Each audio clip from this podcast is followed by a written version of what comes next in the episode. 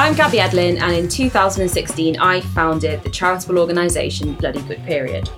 BGP exists to provide menstrual supplies to asylum seekers, refugees, and those who can't afford them. I decided to create Stay in the Room podcast in order to bring men into the conversation, not just because they earn more money, gender pay gap, and can therefore donate more, but because I believe that menstrual equity and with that period poverty is everybody's problem. And by assuming that men don't care about menstruation, we're assuming they don't have empathy and they don't care about and learn from the women and people who menstruate in their lives. Staying in the room with me tonight is Jeremy Newton, our editor, producer, and general top lad. But we will not be joined by Bobbie Cousins tonight. I'm afraid he's super busy, but I can promise you that he has not become a sexist by not staying in the room, okay? Every episode will explore periods with a male guest, finding out how their work intersects with the world of menstruation. And this week we are welcoming the amazingly intelligent Adam Wagner. Adam is a human rights barrister and the founder and chair of Rights Info. Rights Info builds knowledge and support for human rights in the UK by producing engaging, accessible, and beautifully presented online human rights content. You can go onto rightsinfo.org and find out more about our work at Bloody Good Period as well. We have got Instagram. So if you want to see some pics of us looking fun, uh, you can follow us on Instagram at Stay in the Room Podcast. We don't have Twitter because Twitter's mean, um, but come and have a look at our pictures on Instagram and have a look at our stories.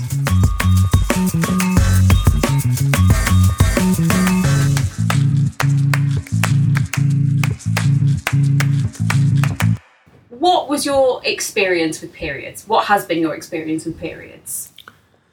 Well, obviously, I've never had a period, Mm-hmm. um, but I grew up with two sisters um, and a mum, obviously. So I was never, I was always aware of periods. Yeah. Um, I also had a lot of um, of female friends when I was a teenager, um, and so it, it was something which was always it, it, no, it was it wasn't anything something that was odd or or particularly unusual for me. I, I didn't, you know, it wasn't something that kind of in adult life, the first time I had a girlfriend, I suddenly experienced. I actually, I mm-hmm. knew what periods were, but equally, it's been a learning experience over the course of my life.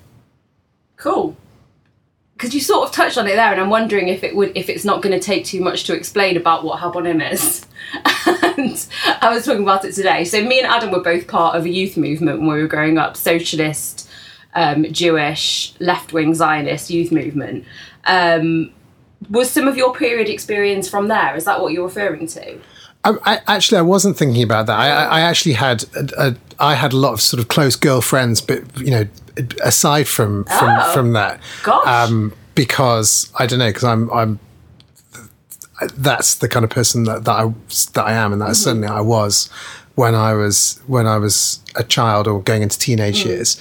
But equally, um, through Habonim, which was the youth movement we were invo- involved in together, I met a lot of, and I was became friendly with a lot of very strong feminists, which was something I didn't have in my in my sort of ordinary social life, and that definitely um, gave me a very different perspective on the world um, than than my ordinary social life would have. Cool. So let's start with so primary school. Did you were you at a mixed primary school? I was, yeah. And did you have any talk about periods there? Did you learn anything there? I very much doubt it. I mean, I was I was at a an Orthodox Jewish primary school till I was eleven, so I'm, I'm guessing that the I, although I don't remember, I'm guessing that that subject was not something. It wouldn't have been a progressive.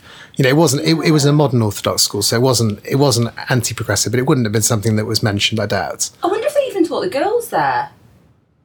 I don't know. I don't. I don't remember to be honest. Yeah. However, I do remember that m- around the time that I was um, either when I was just about to leave primary school, when I just started senior school, my very good friend who I, who I won't name, but who who is a girl, um, called me up and said, "I've started my periods." and that- Mazel tov. Yeah, of course. Yeah, yeah, yeah, of course. And and I had to, and I and I think I remember going to my mum and saying, what exactly does she does she mean by that? Did Um, your mum explain it to you? I don't really remember, but I just remember I remember being a little bit confused. But Mm-hmm. you know, it, it, it was something which was open in conversations. It wasn't anything I, I in my family quite open about those sorts of things. So I don't I don't think it was anything which which seemed mis- particularly mysterious or separate from from our lives. All right, so, and then you went to an all boys school, is that right? I did go to an all-boys you were, school. You were at the boys' version of my all girls school, and at our school, all we did was talk about periods. We literally talked about nothing else. But at, at your school, I'm guessing, no. I don't remember it being a topic of conversation Yeah. at all. But I do remember the girls around that time talking a lot about periods. Great. and kind of I, and, and and I think I remember it being a a, to- a topic of conversation which would be almost sort of something they had over the boys right. um, and something that they think that, that maybe that they thought would make the boys feel a bit uncomfortable right. and and that was kind of there was a bit of sport about that Yeah, we talked about that on the first episode, didn't we, with Dane about Mm. how the girls would like actively make fun of the boys by talking about periods. yeah I, I think I think there was definitely an, an element of that but I remember doing that. I remember a lot of that. Yeah. Cool. Okay. and, and, and obviously there were some boys in in our friendship circle who didn't have sisters and Mm-hmm. who really didn't know about this stuff and I think that, I think that probably was something they found very confusing Mm. and probably a bit gross Yeah. Cool. And what about now? So now you're married to a woman with two children, one Yes. of whom is a little girl. true although a very little girl so she's not Very little. but she's, your son she's five my son's eight Eight. So he's coming up to the age when is he at school with girls as well? yeah she, he's a he's at a local primary school So what is there a different vibe in your house now that you're sort of you and your wife are going to be in charge of talking about periods rather than like receiving information about periods? Or like how how is it in your household? I think, well, I mean, it's it, there's only one person in our household who has periods, and I think my my wife is is open about it, and she'll talk about it, and she she'll explain it to the kids. There's no like we're, we're as parents, we try and be try and always answer questions, Yeah. honestly, and So and do we they don't- ask about periods then? no, they could. I, I think they're not in the slightest bit interested. Um, but my, my son's quite interested in in science and the human body and that sort of thing. So he's he looks at it quite sort of scientifically, and and it's something that we wouldn't. Although all the kids' science books have no nothing about reproduction. nothing. But also, even if they have reproduction, they usually have nothing about periods. Yeah, I mean, if the, the the books for his age, so for I guess up to ten years old, there's just a page missing about reproduction. what you don't even have the body book. We we which body? the body book? There's the body book. Do you mean the the, the, the Dorling Kindersley one? No, no. It's like it's cartoon. Oh yeah, so so we've got that book. I know the one you mean, yeah. the one the one with, where it's all metaphorical. It's robots. And, No, no, and no. ma- It's machines. actual bodies. So we had. I it know we don't. were So little. so we don't. So we don't have that. Oh, no, no, no. We, we don't have that. It's got, we, it's we've got an actual erection in it. yeah, we, we've got Yeah. ones which have reproduction in them. Oh, Jeremy's perked up yeah. erection. Yeah, a little I, lad. I, I, I, it it seems like the what the ones we've got, the body ones we've got, are pretty bad for reproduction and stuff like that. But the what, but he's got he's got quite a wide range of of books anyway, so he's definitely got that. He knows all about reproduction. He's very interested in reproduction in animals as well, and kind of how you know how that all works. He sees it as quite a sort of science topic. So That's very cute. Yeah, That's I mean- so innocent. I mean, I mean, you know, he's not been through puberty yet, so so that may change. But Mm. but at the moment, it's just a it's just a thing, and we're trying. Like my and, and my wife's approach is definitely to be as open as possible, Mm. and not to. There's not really any questions we wouldn't answer honestly, although we might simplify it so that because children really there's certain even clever children there's certain things you can explain to them that they'll never really understand Mm-hmm. because they just don't have the emotional maturity to understand it like what? like I think I like to take periods as an ex- as an example. I think it, it's it's possible to explain that an adult is feeling is not feeling well, but it's quite difficult for kids to empathise with that because they don't they just don't have the same like you know grown ups have um, responsibilities and children don't. And that's a massive difference. So when you're ill as an adult, when you're ill as a child, you just kind of, you know, in, you're in bed and getting getting different food or watching TV for a bit. and it's sort of that's what it is. Whereas whereas an adult, it means you're you're not able to fulfill your responsibilities, whether it's work or childcare or, or whatever. And I think there's a real difference. I, I don't think children can. It's not within their comprehension to understand what it means to feel um, emotionally or physically low as, as an adult. I, I, I mean, they a little bit they can, like um, you know, d- um, daddy's feeling sad today, or you know that kind of thing. But I think that that there is there is a line beyond which they can't really go. And also, I suppose with with like periods, having your mood affected by your body, not by anything in particular, is probably quite difficult to understand. I mean, children, as a nanny, I know they don't even really understand when they're tired. You No, know, no, they don't understand moodiness Th- is because they're tired. They, they don't they they don't really. f- It's it's like when a child needs a toilet, they often will go at the very last second. yeah. because they don't have a they don't have a sort of forward planning mode where they're thinking, oh, I need the toilet a bit now. Maybe I'll go now rather than waiting until I'm about to, or or I've have actually weed in my pants. And they don't, they just don't plan like that. They they they they live in the now, and it's very different to so, so being. I think, like you say, like feeling your body affecting your emotional state is really something that they don't get. And also, they'll always deny really strongly if you say they're tired Yeah, yeah, yeah. and, and I think there's something about that they don't they don't want to accept that, that they've got any kind of limitation. They don't. They just don't. They're not designed. For, chil- children are not designed for that somehow. Mm. They think really differently about their bodies, and I- and I think probably adolescence changes that as when for, for boys when they become sort of sexually active and for and for girls when they become sexually active and they start to have periods as well. I think that probably changes their um, conception of the world and their bodies and you know and how they see the world. Well, that's what's so confusing about being a teenager, isn't it? Is that you suddenly have no idea why you're feeling like this, and like everything feels so shit, and it's like, oh, it's just like if you could go back now and do it, it's like it's just hormones. Like, of course, that's why you feel shit. Anyway, enough about personal home life. I really wanted to talk to you about this stuff because, as a human rights barrister, I think I've probably asked you a few questions on Twitter before or just via email or whatever about periods in relation to human rights. So, the sort of question floating around menstrual activists at the moment is are period products a human right? I think some sometimes they are and sometimes they're not. So so I think so. Just to explain how human rights Yeah, please do. like, work in, in, in the law at least that you have certain you, there's a there's a list of human rights which um, which is in the European Convention on Human Rights and which we have as part of our law by the Human Rights Act. And each of those rights, things like the right to privacy, the right not to be inhumanly or degradingly treated, um, the right not to be tortured, the right not to be falsely imprisoned, they're, they're, they're quite simple. But then when you apply them to real life situations, they get a bit more complicated. How many human rights are there? Well, I mean, there- there's there's there's thirty in the in the Universal Declaration, and in in reality, there's about 14, 16 in the in the in in, in the European Convention, but they're but they're the, the ones that for for periods, the re- really relevant ones are the right to private and family life, and the right to not be inhumanly treated.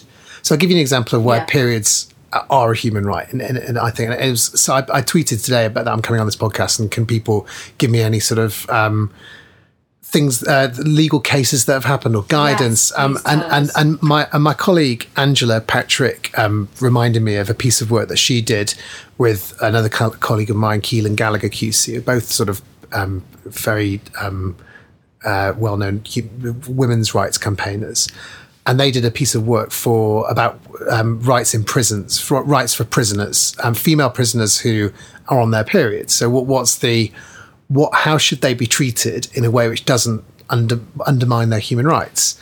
And this. And because they're in the care of the state and because their lives are completely controlled. So that's the most, prisons are the most extreme example of where your your rights are being totally controlled by the state. It's quite different to you, where you know you've got your own money, you can go out and buy things, and you can control your own health more or less. Mm-hmm. Although you know with lots of lots of nuance to that. Yeah. but in a prison, you're completely controlled. You don't have any. You know, if if they if you're not given tampons, you don't get tampons. You know, and and that's really it. If or if you can't buy them with your money, so with your prison money, so the, they produce some guidelines um, for in in prisons as to how women prisoners should be treated. So there were stories about women. I mean, uh, I mean, true stories about women prisoners being left to sort of bleed in their cells because mm-hmm. they were because it wasn't the right time to go out of the cell, and they you know they and they were buzzing on the door, but they couldn't get their um, their tampons or tampax in in time. Um, so th- th- that kind of being left bleeding in the corner of a cell, you can mm-hmm that's clearly inhuman and degrading treatment. Mm-hmm. It's, it's, the definition almost of inhuman treatment. You're being, you know, it's, it's, a complete undermining of your dignity, and dignity is at the heart of all human rights. It's right in the introduction to the Universal Declaration about the inherent dignity of all people. So you can imagine lots of situations where a woman's dignity is being completely undermined by the failure of a of, of the prison or the failure of uh, a school, like you know, and, and your campaigns about um, period poverty, the failures by the state in um, for asylum seekers, because there's nothing. It's, it's difficult to imagine something more degrading than having to, you know, r- wrap a towel around yourself where you're where, and, and and the blood showing through and everyone can see. And does that breach of dignity have to be in public? So if you no. were in your own, if, if you were sort of in your own home, I mean, with prison it's different because you are sort of always in public. But if you were in your own home and unable to extend the flow, basically, would that be a breach of dignity as well? Well, well do you think it would be? I mean, how would that make you feel? Yeah, right. Yeah, I mean, I, I mean, and, and I flip the question back. Evidence, yeah, but but but but the but human rights are meant to be about the small places and about right. about in homes. They're not just about in these sort of public situations. Right. But ov- obviously, being humiliated in public mm-hmm. adds an extra dimension. Yeah. But you can be degraded on your own. I mean, a lot of a lot of people all over the country are feeling degraded in their homes right now because right. they're depressed or because they're in terrible living conditions or they don't have enough money to feed their children.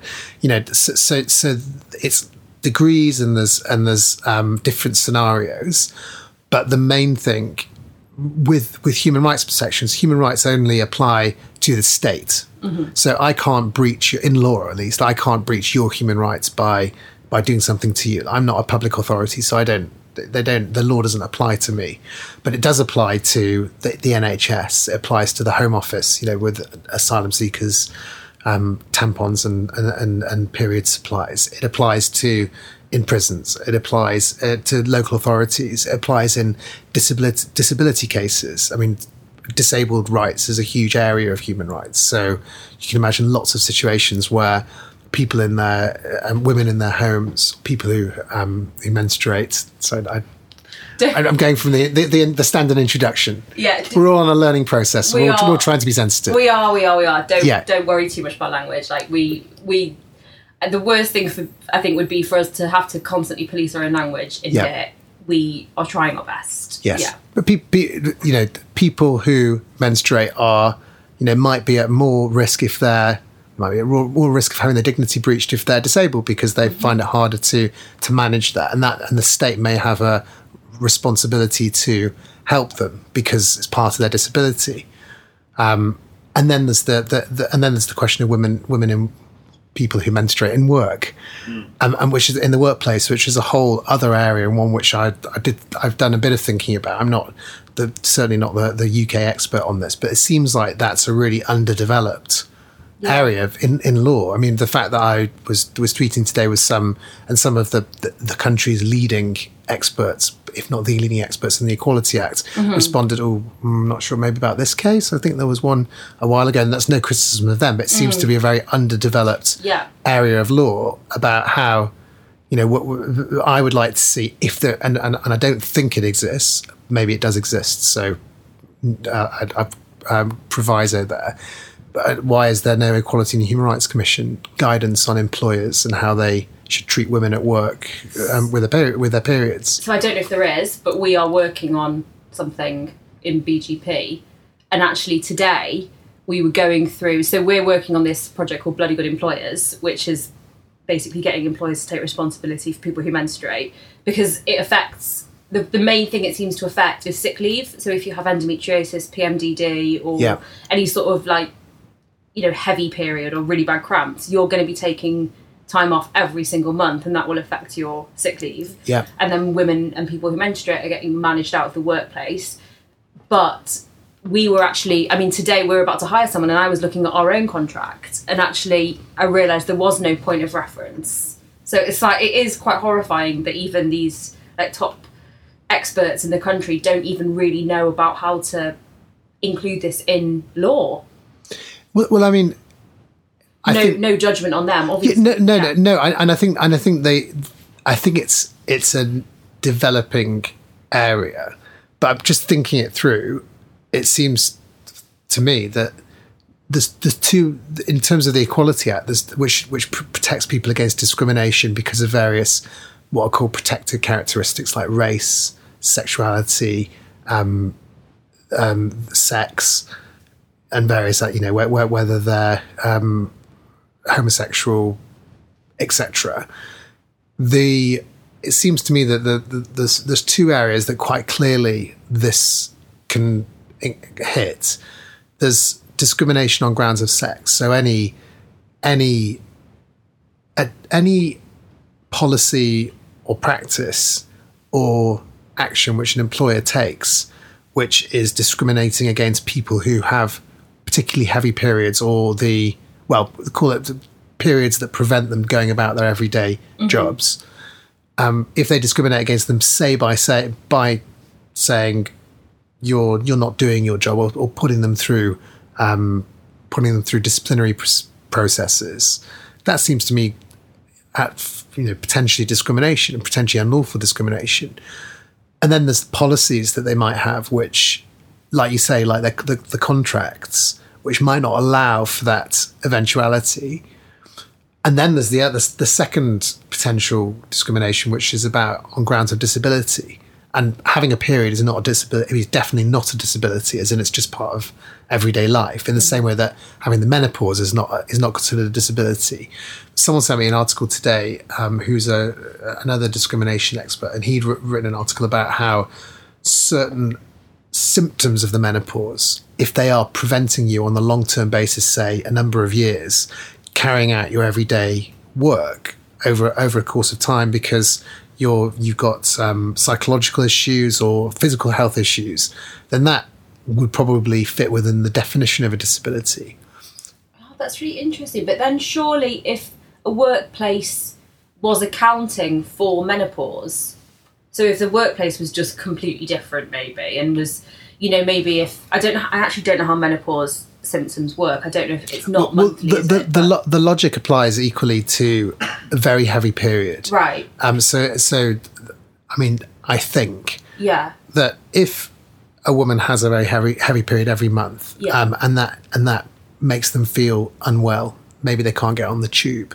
That, that's that's a good Yeah. example. Not Yeah. not being able to. And I, and I know from from from my wife's experience that it can be very difficult for her when she's when she's got a period to, to go on a tube because it's very hot and stuffy, and she and she and and she will potentially faint. Yeah. Yeah. So that's a pretty obvious example Yeah. of where that's going to affect your ability to go into work or Mm-hmm. to, if you have to go into work every day. So if you go to an employer and say, well, I want, I would like to have um, two or three days a month where I work from home Mm-hmm. to allow for that. And they say no. Um, if they can't justify that, then that may well be discrimination because that seems to be something which is a long term issue which is affecting the way you can carry out your everyday work. It may be sex discrimination, it may be disability discrimination, but it does seem like it's something which, well, I mean, to, to, to put it on a simple way, if it was a man who was having those symptoms because, I don't know, I, don't, I can't think of a, of, of, of, a, of, a, of a male um, condition of a condition that males have that would be monthly in that same way. But if it was regular, and they said, "Look, you know, I'm for whatever reason I've got this condition which is Chronic labyrinthitis, dizziness, or something. yeah, yeah, well, yeah, it- it- it- Yeah. exactly, a, a, a, um, a, a nausea thing." Yeah. Then the, the employer would probably say, "Oh yeah, fine." Yeah. You know, that's fine. And I just think there is something quite different about the way periods are handled. Why do you think that is?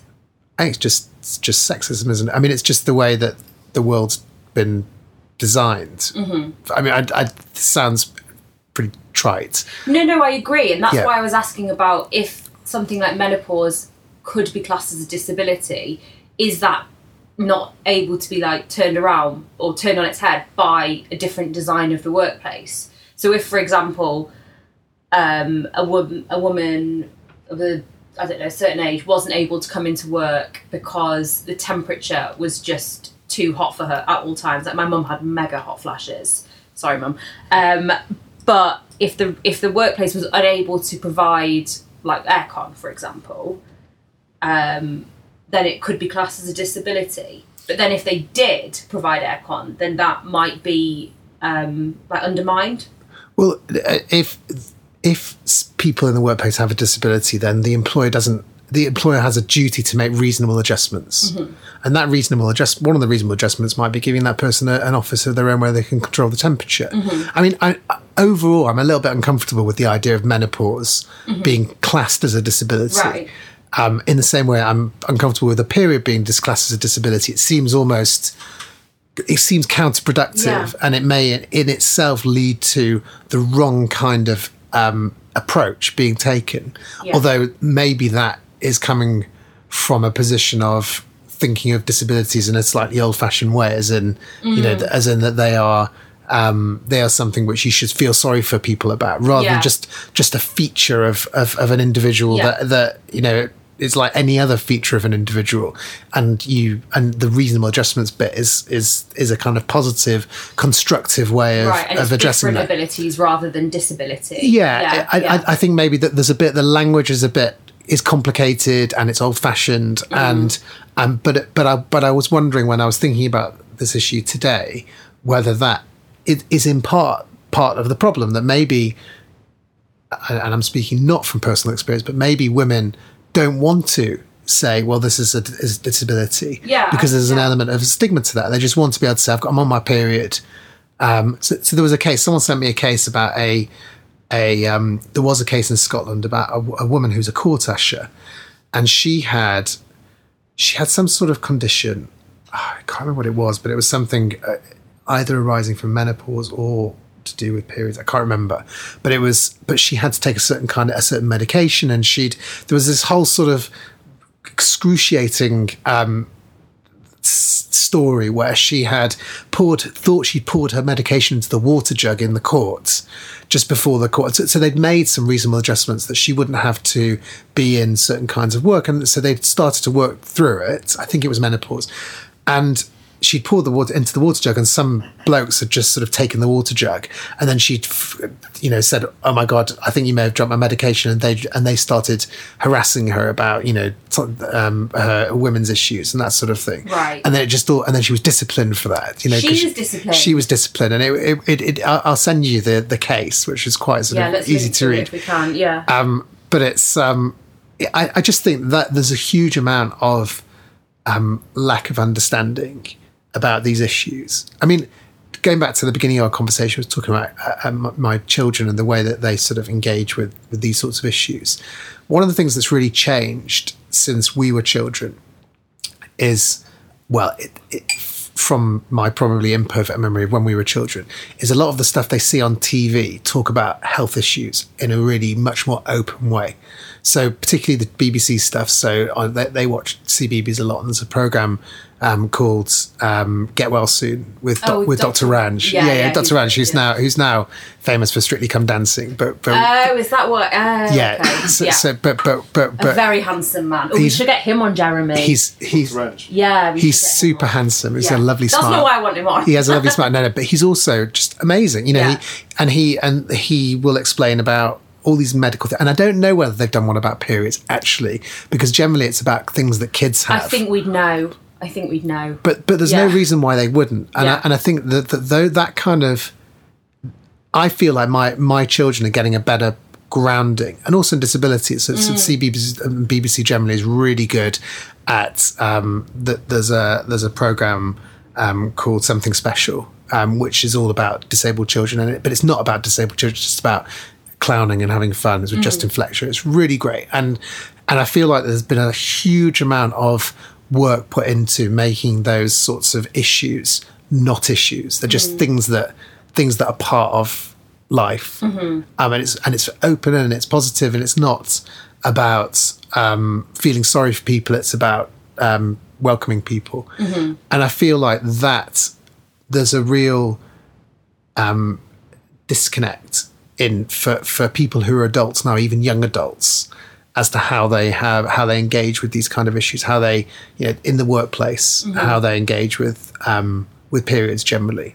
So, so there's a bit uh, quite a lot of work's been done on mental health, and I think mental health is th- there's been the, the the big campaign. I forgot what it was called, but the big the really big campaign which Prince William and um, Kate Middleton were involved in Oh, I- ab- yeah. about destigmatizing mental health I issues. can't think what it's called, but I know what you mean. Calm. Is it calm? That's about men in particular. No, I, I'll, I'll remember. Um, but Not, it's, it's not with mind, is it? Bryony Gordon's done it. there was some stuff with there, there, was, there, was, there was work with mind, but yeah, but I think that that that needs to happen with. I think that the, the, what I was talking about before about the lack of. It just seems like there's there's a lack of um, thought and guidance in the workplace about periods. Mm-hmm. But weirdly, mm. because it's it's the most common and in a in a way simple issue that because mm. every practically every woman, you know, every other person mm. has it and goes through it, and it affects everybody mm-hmm. in, in, in, in direct and indirect ways. It's just odd that it's not more of a conversation. It's not more Yeah. more obvious when people talk about disability in the workplace and sex discrimination in the workplace and things like that all the time because they're just part of the workplace. But I can completely see why, because if all the people at the top have traditionally been men, and the women that do get to the top are often the kind of women, I mean, I'm generalising, but these are just the, you know, from my experience, and then also looking at like government, are the kind of women who have to almost pretend they are not women in order to get to the top. I'm thinking of Theresa May, you know, almost just com- the complete opposite from someone like um, the New Zealand prime minister who sort of is very much like openly a woman where um where you know if the people in power aren't the people thinking about it or being allowed to talk about it then why would it have been talked about? You know if it's just something that we are all taught as women to just get on with just get on with just get on with keep it secret get on with it you wouldn't really bring it up actually in the workplace unless you were like felt incredibly secure and comfortable and you know ready to risk stuff because it Or, is. or, or if you saw someone above you, um, exactly m- m- you know, bringing it up and making it, normalizing it. And I think, and I think that cultural element to it is really, is it, it comes almost before the, any kind of legal guidance or Hmm. your legal protections. Like legal protections can can do some work. Mm-hmm. And I think that the the the, cha- the the sex discrimination law, for example, and race discrimination law has made a big difference in the workplace because it's because it's forced employers who wouldn't otherwise have wanted to think about these issues to mm. think about these issues. So I think it does make a difference. But I think the bigger difference is from cultural cultural change, mm-hmm. and that is just that has to happen in all different areas at once. You know, mm. from li- female right. I, it's not. This isn't particularly my issue that I feel sort of that I can say this is what would work. But it just seems I, I think cultural and institutional issues are often quite similar to each other. As in, you need leadership, you need policies, you need guidance, you need um, people leading by example, um, you need the normalizing of, of certain kinds of conversations. And I think that's probably in the workplace where what how you would change this. Um, assuming that it needs changing and, and, and again well first of all I don't work in a company so actually I don't, although I, I set up a charity so I've got a little bit of experience of of, of a very small setup but it's um but I've always been self-employed almost always been self-employed. Right. so I don't have as good experience Yeah. of uh, certainly not working in a big company I can tell you it needs changing. I promise. I think I'm speaking for everyone who's ever had a period on this who's listening to this. But you know, it's it's it's it's as small as having to shove your tampon up your sleeve to go to the toilet because of embarrassing people around you, or you know, a lot of a lot of times I've heard people talk about how they just didn't have the bins in the toilets because it was you know it's not through like spite or malice. It's just that oh, maybe it was um, a man who doesn't have a wife, doesn't have daughters, or you know just hasn't thought about periods is decorating the bathroom and hasn't thought to put a period a bin in, or even a, a normal bin. Um, up right up until like having to explain to your boss that you have endometriosis and therefore can't come in for three days every single month because it's agony. You know, I think it is. It's it's across.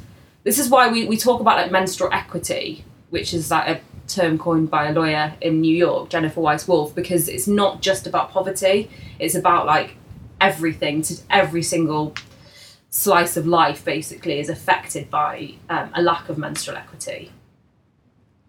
No, that, that's. I mean, I think I think that's a great, the great expression. Um, yeah, she's brilliant. And I'm guessing that.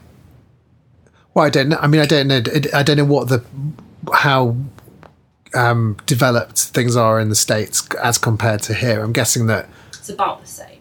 Yeah. I mean, she's made some real strides in like New York and the cities, but I think because it's so big, it's actually it's probably quite similar to here, if you know what I mean. Just the general population being thinking about it differently. Yeah, and and, and, and the structural issues are not just going to disappear overnight. I mean, there's the yeah. kind of Caroline Criado Perez thesis of the of the in all the invisible mm-hmm. structural um, issues that have arisen. Yeah, bec- simply be, not through malice, mm-hmm. but because well, I mean, the, there might be through malice to an extent, but but but because all of the people doing the the research and all of the people being researched were men. Yeah. So and, and that applies equally to the workplace. The workplaces have evolved. Mm-hmm. I mean, I, I remember um, one of the a, a quite sort of senior female QC who's a sort of senior barrister, um, probably in her sixties, telling me that when she was looking for pupillages, which is in the seventies, which is the legal training, um, a couple of chambers just just said we can't interview. You're a good candidate. We can't interview because we don't have a women's toilet. and and we're not going to build one for you. So so sorry about that. Uh, what? And and that, and they couldn't share a toilet. No, no, no. Of course, the idea of, it being like a like a toilet not. for everyone, like yeah, in a house. No, no, so no, no, no. There was there was there was, there was no, no, women's toilet, and and, we and we can't. We're just not going to build a women's toilet for you. Um, they don't even need to build it. They could have just opened it up. No, I know, but that that I imagine wouldn't have would have. No, I, think I mean it's impli- I know. I'm being like, I think yeah, I, th- I think the the implication is they wouldn't have done that either. Yeah. Um, Bloody hell. Jeez. Yeah, carry on. yeah, no, I mean, so, but but the bar isn't isn't like that anymore, mm-hmm. thankfully, and there's a lot of. Um, well, certainly, the, the, the, the bar is quite interesting because at the beginning, it's pretty much 50 50 men, women. But as you get more senior, there's a higher rate of dropout amongst women than amongst men. Mm-hmm. And the bar is a very difficult, very difficult profession. It's a very, um, it's a very intensive. You know, there's a lot of traveling on, you know, really unglamorous sort of trains at five thirty in the morning to different parts of England. Traveling.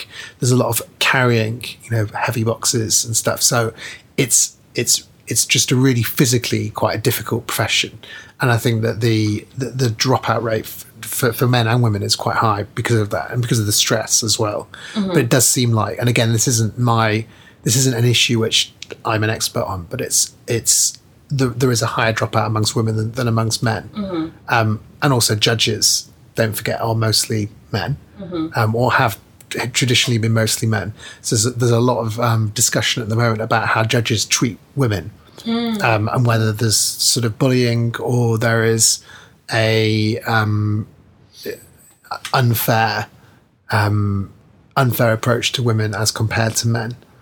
Yeah, and then there are the sort of practical issues. What time do you start? What time do you finish? Toilet breaks, that sort of thing, which judges just don't sort of, you know, necessarily, it's not on their radar.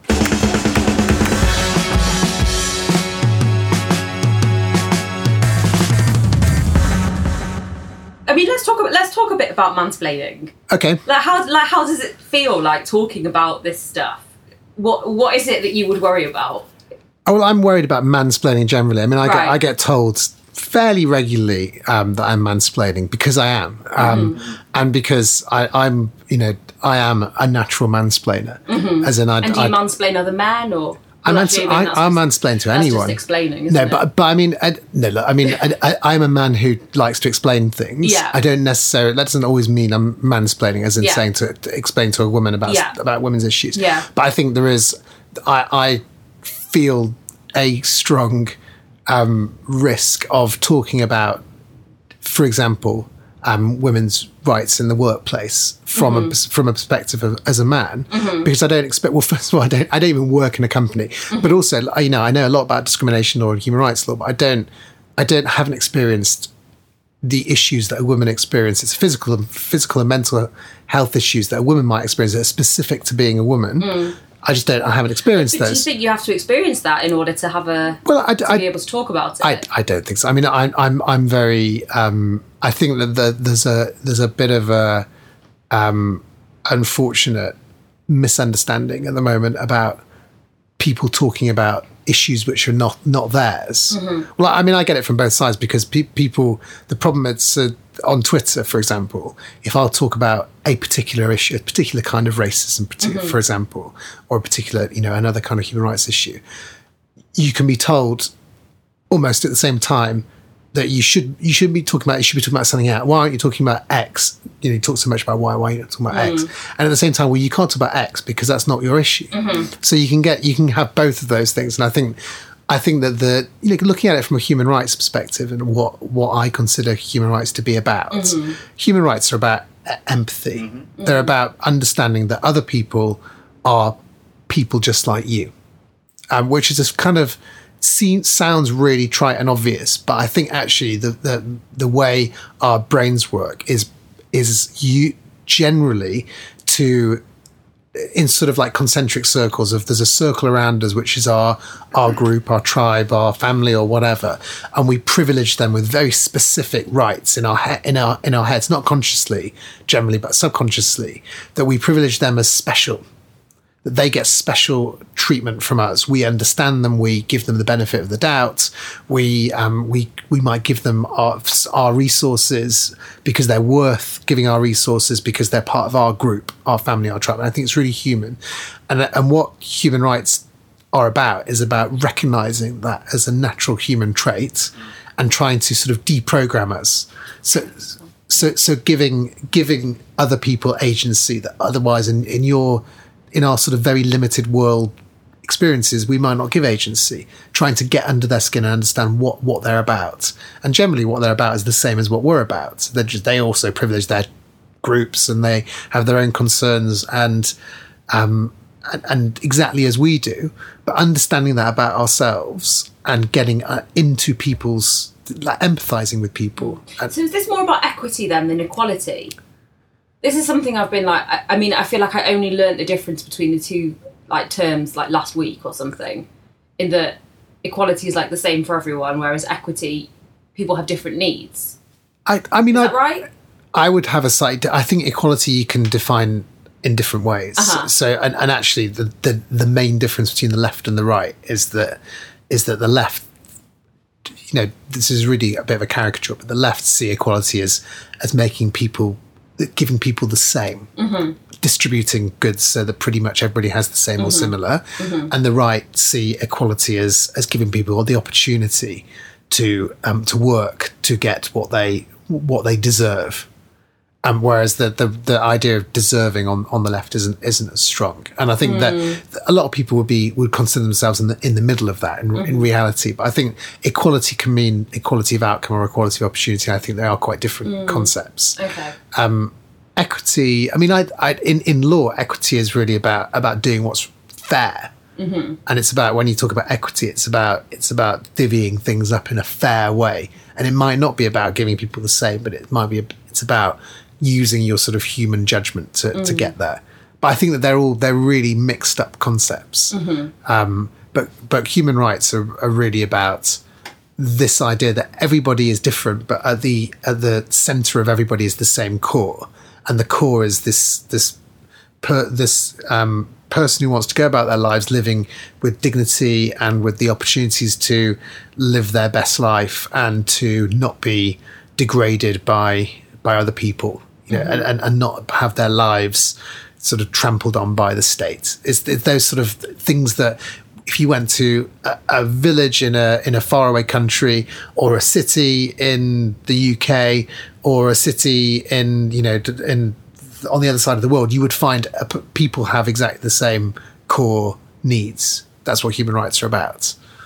Um, and I think with going back to the mansplaining point, I think that the the the people shouldn't probably be afra- as afraid as they are of trying to empathize and trying to get into the um, lives of other people. But but also like be, be wary of not then saying, "Well, I understand you now, and I'm going to tell you what you need and what and what I, what you want." I think there's a big difference between you coming on a period podcast, being interviewed by a period activist who is a woman, and the man who said, actually, ladies, you can use this many tampons during your period, and that's it. Did you read about that in The Guardian? No, Some There's a, a really lovely man tweeted, basically, he'd done the maths apparently. He had no idea how tampons work, Right. clearly, because he thought you could wear one per day. You can't. You need, might need like five. So he did the maths and he said, actually, if you just wear one tampon per day, it shouldn't cost you more than like 50p a period or something. So actually, period poverty's bollocks. Like, that's mansplaining because he's got no fucking clue. Whereas I feel like, you know, this is allyship, right? Yeah, I mean, I, I I'd hope so. I'd Yeah. hope so. But look, I mean, I, I, it, I'm not. Periods are a part of my life because my I, I live with a woman who has periods. Mm-hmm. Yes, and that is quite a sort of significant part of my life. It's not the mm. same as mm-hmm. having periods, but it is. Yeah. You know, it, it, it does. It's something which I experience f- indirectly mm-hmm. each month, and that's something that's certainly improved my understanding mm. of of what a period really is and what effect it can have. But I, but equally, it's not something that sh- which I have experienced. It's not something that I can talk about directly. Mm-hmm. But you're empathetic towards it. I try and be empathetic. Yeah. I can't promise. I mean, I know my, my wife will probably listen to this and be saying, like, Let's get Julia on. yeah, yeah, exactly. I mean, she she'd be great, um, definitely. But I, I think there's there's also a being very sort of um, self-critical. There's an element of the kind of the woke man who talks a lot about knowing about empathizing, and but then when the chips come come down to it, you know, are they actually really sympathetic? Mm-hmm. You know, there's one thing, sort of understanding and, and getting to grips with how people are feeling. Are you then part of the solution? Yeah, when it when that. it when And- it makes it inconvenient for you, are you going to be the ex- one who stands up to the boss and says, "Actually, we need period leave"? Exactly, and Yeah. or, or you know, in, in in in the home, are you going to be? Um, is there going to be proper equity in the home? Mm. And I think a lot of a lot of men, and I think me included, talk the talk Mm. and don't necessarily always walk the walk because it's inconvenient. And I think if Exactly. if we if we are if we were honest as a sex, you know, even and, and, and I think it, it doesn't. I don't think it's really about where your politics are. I Mm. think every, I I think people are, how they behave in the home has a, has a lot to do with the kind of character they are. Mm. And I think that there's there's an element of of, I mean, that has to be spoken about as well Yeah, because that's and that's part of the fem, the whole the feminist movement is about the home mm. as the, you know the personal as the political and that and that and, and that and I think that's a really important conversation to be had honestly. what do you think about that, Jez? I'm just processing it. Yeah.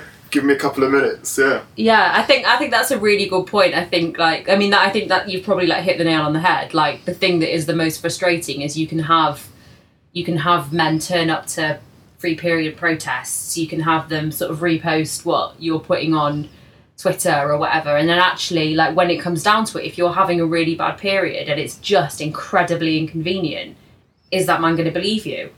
is that you know is it going to be just like oh not again? But like it's like yeah it is again. It's every month. Sometimes it's terrible sometimes it's great.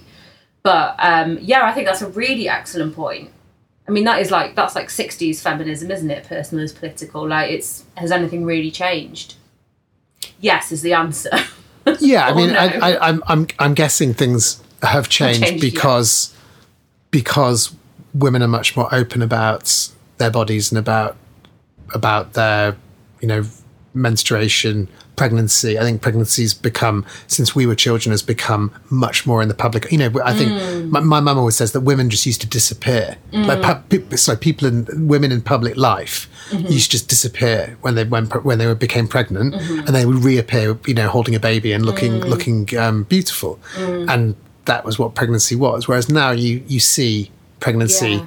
up close and personal. You know, and people are very proud of that, and that's and that's great. Um, and I think also, I mean, I think there's probably a difference having had two children.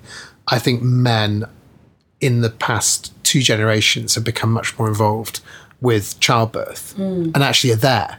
And I think I think that you know, it, it, there was a, there's an episode of Mad Men um, where Don Draper is they're having their third, I think their third child, and Don Draper sort of just st- I think he stands outside with a cigarette, you know, waiting for for th- for his wife to be wheeled out with the baby, you know, which is mm-hmm. the kind of which is what men did then. Yeah. and I think there's a big. di- I think there's a. It must be making a big difference to to a generation of men being present during Yeah. childbirth. Yeah. because there's no um there's no hiding from the sort of physicality of that. It's a really present? yeah, absolutely. Both of them. Yeah, both of them. Yeah, That's yeah. I mean, I mean, I, I only know my and, and it's the norm. I mean, it's really amongst my friendship group. It is. It, it would be very, very unusual for a man not to be there, Yeah. right, right there. I mean, whether they're actually st- what at what what what men describe as the business, business end, end. Yeah. um, whether they're there or not. Yeah. Um, and I was, but I don't know whether. I think that's probably varies, but there's a you know the, the, that whole Staying process in the room, you know, being in the room is the big difference. yeah right? and being there for the for the for the checks and for the for for all of the the process Yeah. you know I, I think that probably has made a huge difference to how men and women um it, well how men interact with their partners sort of physicality and and Mm. um and and just their, their bodies generally Mm. like it's not just it's not just for sex it's for you know it's it's it's for everything you know it's it's it, it it does lots of things and there's Yeah. no and, and you don't just get to pick and choose which ones you're present for and which ones you're not and i think that is probably made a big difference to how to what men understand um, and what they've experienced but i have no sort of empirical basis for that but it must have made a difference Mm. Yeah, I agree. Yeah. So, what do you think is the future in terms of human rights and women? Obviously, or people who menstruate. Obviously, there's there's things already changing. We've got um, Amika George and uh, for her Free Periods campaign with the Red Box Project. They're launching a legal campaign because um, children are being prevented from accessing education, which is a human right. Yeah. Is that right? Yep. What do you? Th- what can you see, or what would you like to see in the future in, in this sphere?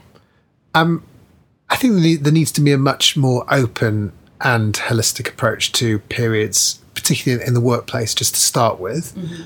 and probably in schools as well. The, the Amika George kind of approach, because there it seems to me from my out, slightly outsider perspective that it's still something which is you know not you, you and bloody good period and, and certain other campaigners notwithstanding it's still something that isn't spoken about very much mm-hmm.